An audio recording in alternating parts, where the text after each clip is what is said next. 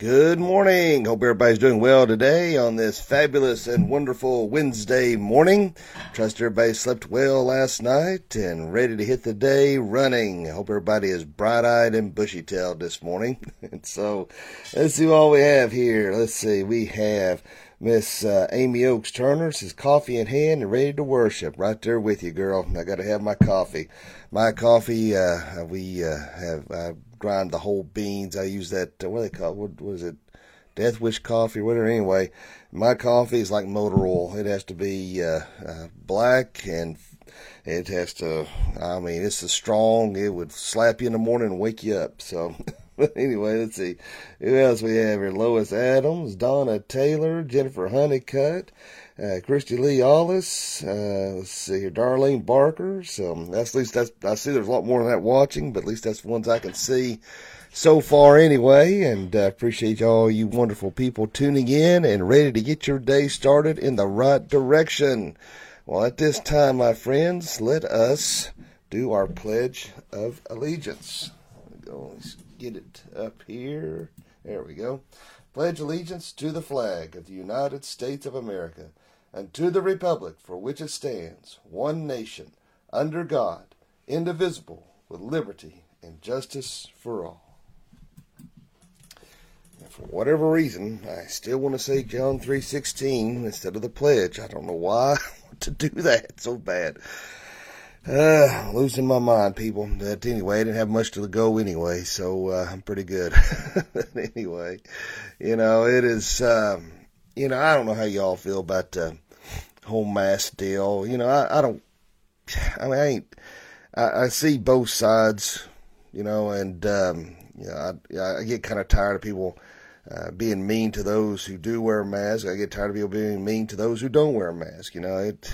You know, if that's what you feel you need to do, then have at it. But you know, if you've had the vaccination, I know there's a lot of people who's really on the fence about it, and I've heard some crazy, wild stories about uh, the vaccine, and you know, there may be truth in it. I don't know, uh, but it just it kills me to see all these little kids having to wear these, these stupid masks, can't have breathe, and particularly those special needs, uh, they don't understand, having a tough time with it. And uh, so they started this morning. This little kid was at uh, in front of the school board in Florida. Was it Florida? I want to say.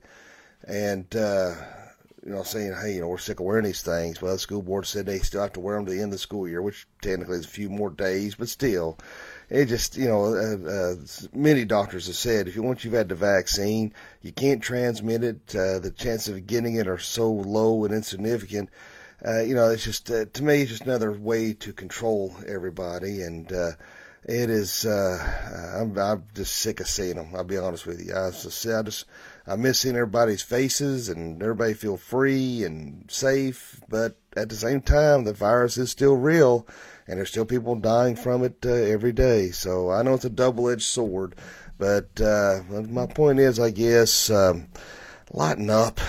know, like I said, I see both sides of it, but golly, guys, sometimes I see some posts on Facebook. I'm like, geez, just chill already, you know. But uh, then, you know, all this going on in Israel, it just amazes me though how that everybody wants to demonize Israel.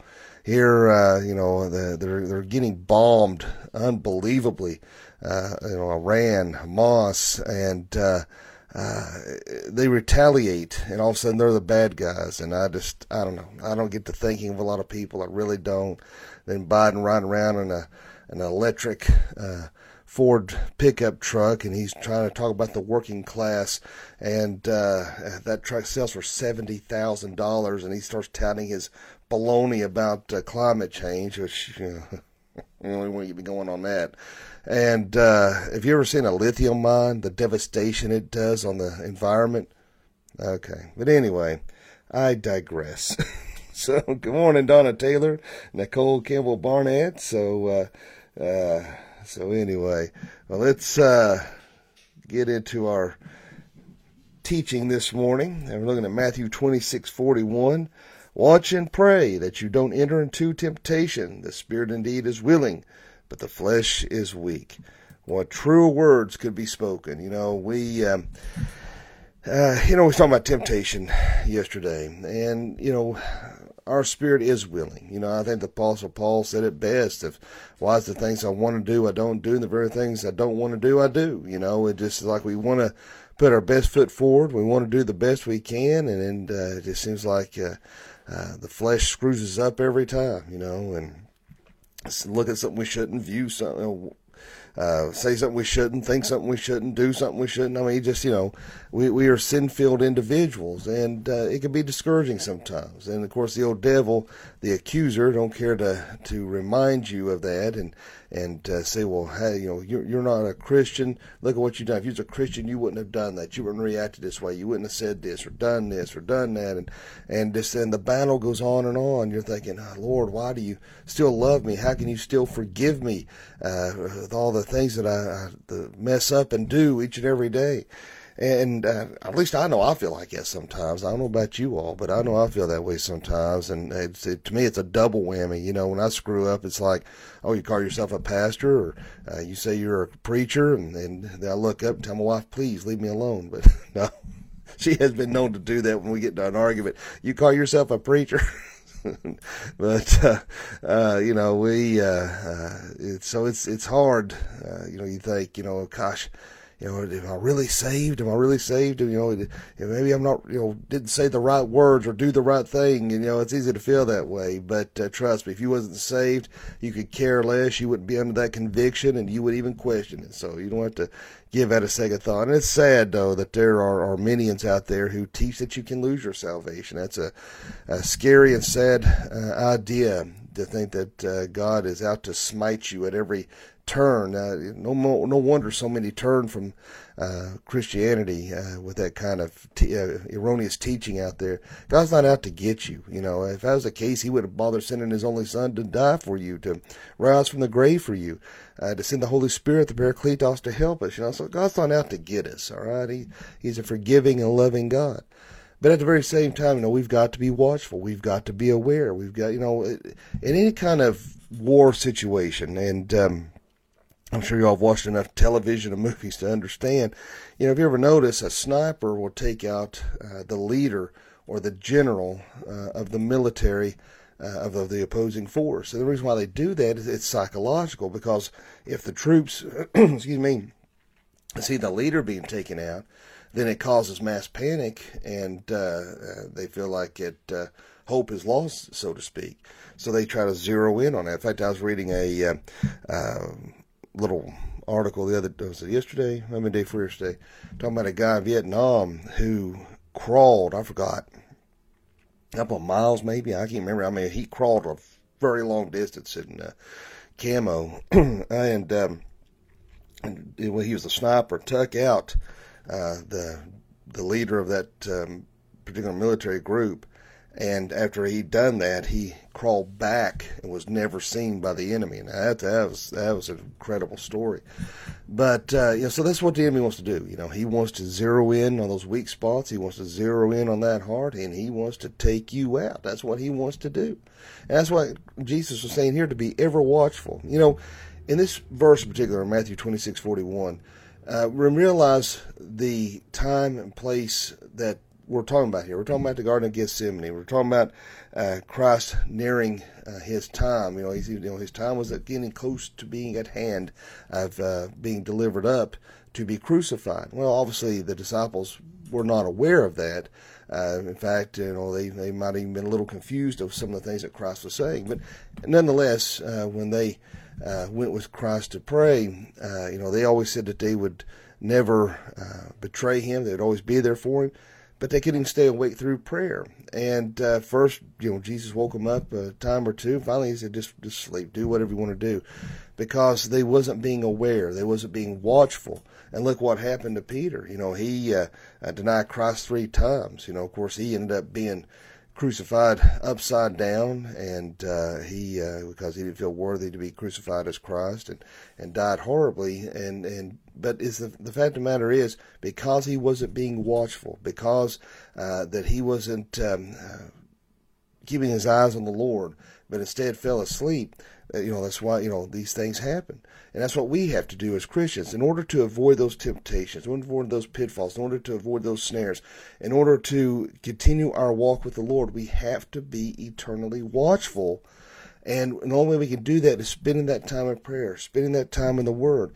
And it's a, it's a troublesome thing that so many Christians neglect that that precious time with the Lord each and every day. They get they oversleep. They get a little too busy in their day. Oh well, I'll read at lunchtime, and lunchtime comes, and oh, you decide to go out with some of your friends to go eat. Well, that that fix it and doesn't you know screws that up. And then you know you get home, you think, well, I'll read before I go to bed. Well, you go to bed, you watch a TV, you fall asleep you know, and then the cycle just starts all over again. Next thing you know, you went a day, a week, a month, a year without reading your Bible, spending that time in prayer. Guess what? That's what the devil's doing. He's zeroing in. He's got those those arrows, and he's just, you know, he's letting them fly, buddy. That's what he's wanting to do. He's trying to take you out. He's trying to cause division. He's trying to cause uh, uh, a lack of focus on where your eyes need to be. And that's why we have to be eternally watchful.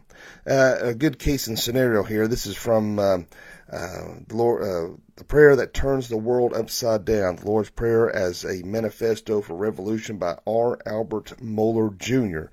Uh, is where I'm taking this from. Uh, let's see here. Trying to think where I would be a better place to start in at. Um, let's see here. I'm going to read about three paragraphs here. I think it, you know, I think it's important. It says, watch and pray. The word translated watch means to have the alertness of a guard at night. A night watchman must be even more vigilant than a daytime guard, and the daytime danger can afford can often be spotted from a distance, but in the night everything is different. A night watchman must use senses other than sight to detect danger. He is often alone in the darkness, and without darkness he would otherwise employ, there may no may be no indications of enemy attack until it happens, so he must be hyper vigilant, suspecting at any moment this is the type of watching Jesus spoke about. Jesus warned us that we are too easily distracted by the physical and will be caught unaware if we do not continually discipline ourselves. In the Garden of Gethsemane, sleepiness overcame the disciples. Their physical need overpowered their desire to obey him. He was grieved when he saw this, knowing what was ahead of them. If they did not remain spiritually vigilant, in tune with him, and ready to deny the flesh, they would be overcome by the evil one. Jesus' disciples today must also watch and pray. We are easily distracted by this world, our fleshly needs and desires, and the schemes of the enemy. When we take our eyes from Jesus and his soon return, our values begin to shift, our attention wanders, and soon we are living like the world and bearing little fruit for God's kingdom. He warned us that we must be ready at any moment to stand before him and give an account of our lives. So, my friends, we need to be eternally vigilant and watchful and ready. As we were referencing, uh, really, First Peter 5 8, and in one of these paragraphs, uh, is the fact that, you know, remember the devil, you know, he, he's like a, a, roaring lion, seeking whom he may devour. He's ready to attack, he's ready to pounce. And he will use people, circumstances, family members, all these things to distract and, and hurt our walk with the Lord. The fact remains, my friends, that Christ is going to rapture us out of here. And, you know, uh, our time is not God's time. And most likely, there's a better chance than not that we will not see the rapture and we may die before that happens. But one way or the other, we're going to stand in judgment of God. Now, for those who are saved, obviously, uh, our salvation is secure. Our eternal state in heaven is secure. However, uh, God will judge us in the things that we've done uh, by. Get out here in a second. Since we became Christians, rather, and how we represented God. If we were, were we ambassadors, uh, did we get out there and minister? You know, those are the things that we're going to be questioned about. Uh, the, you know, it's not going to prevent us from entering into heaven, but you know these things may be brought up. Those who are not saved, however, will be judged for every single thing they've ever done, and then they'll spend an eternity in a fiery hell. So we need to realize there is a real heaven, and there's a real hell, and that judgment is coming one way or the other. It is coming. You know, and the sad fact is, is that um, there's so many people out there who think they can be good enough to get into heaven. They think because they go to church, they're good. If it's because their daddy or granddaddy was a preacher, they're good. They think because they do good things, hey, I'm getting into heaven. They think because they're benevolent, I'm getting into heaven. Until you've made a profession of faith, accepted Jesus Christ as your personal Lord and Savior into your heart, that is the only way you will enter into heaven. That is the only way. If you're if you think your good works, or which are but filthy rags in the sight of God, are going to get you into heaven, you better think again. And the reason why I, I sometimes I may uh, repeat that a lot is because you know Barna's uh, study shows that nearly three fourths of a church are not saved. And that is not a good statistic because if three fourths of a church is not saved that are attending, then that's telling me that there's people out there who think they're they're they're basing their eternal uh, where they're going to be for all of eternity uh, on their uh, good works. I think that's what's going to get them into heaven.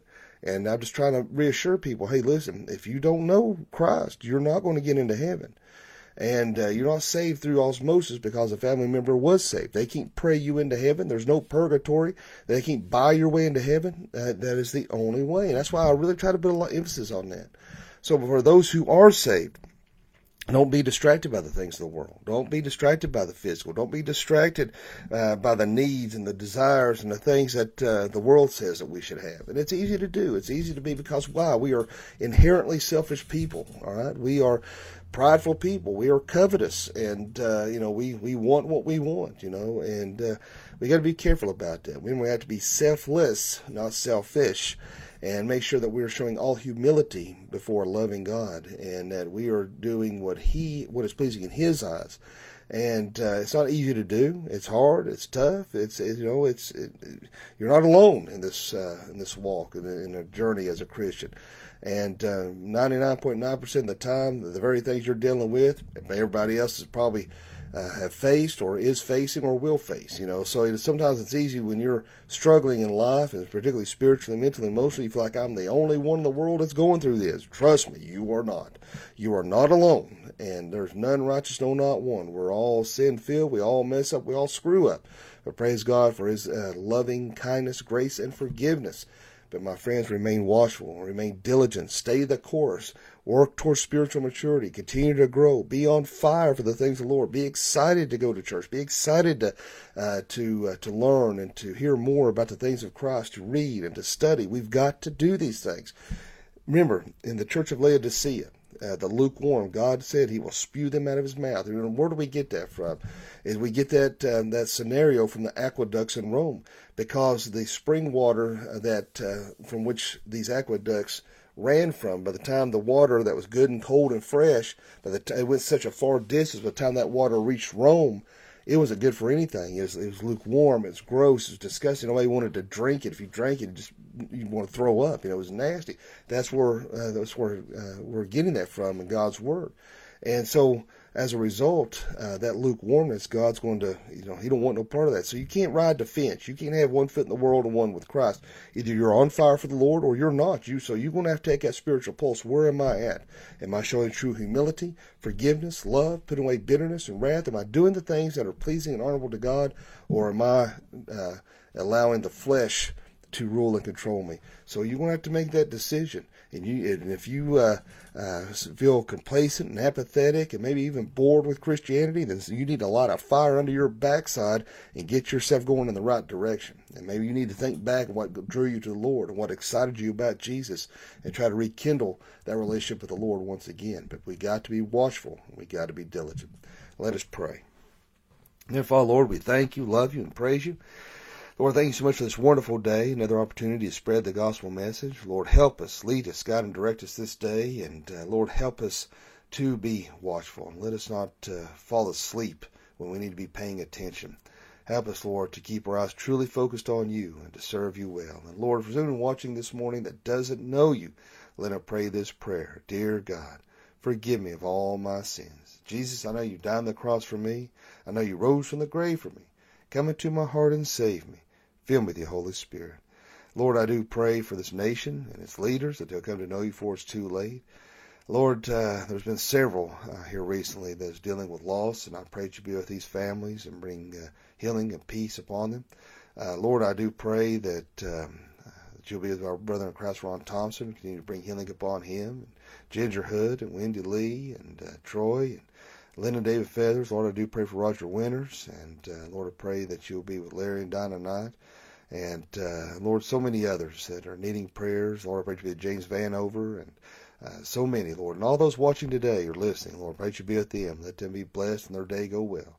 Lord, be with us, lead us, God, and protect us. We meet again. In Jesus' name I pray. Amen. Well, my friends, appreciate y'all watching this morning, and uh, don't forget now, if you know, like I don't want to sound like a broken record, but if you can't watch on Facebook for any reasons, and I'm having more and more trouble, just go to our website at flbconline.com, and you can watch the devotions and the um, uh, services uh, when we have them right there. And don't forget, tonight's Wednesday, so 7 o'clock tonight, we'll continue our study in Second Peter chapter 3. So be sure to tune in to that this evening. And if you haven't already, subscribe to the Archeon Chronicles podcast, Apple iTunes, free of charge, and it's audio only. List all the devotions as you're going out and about your day.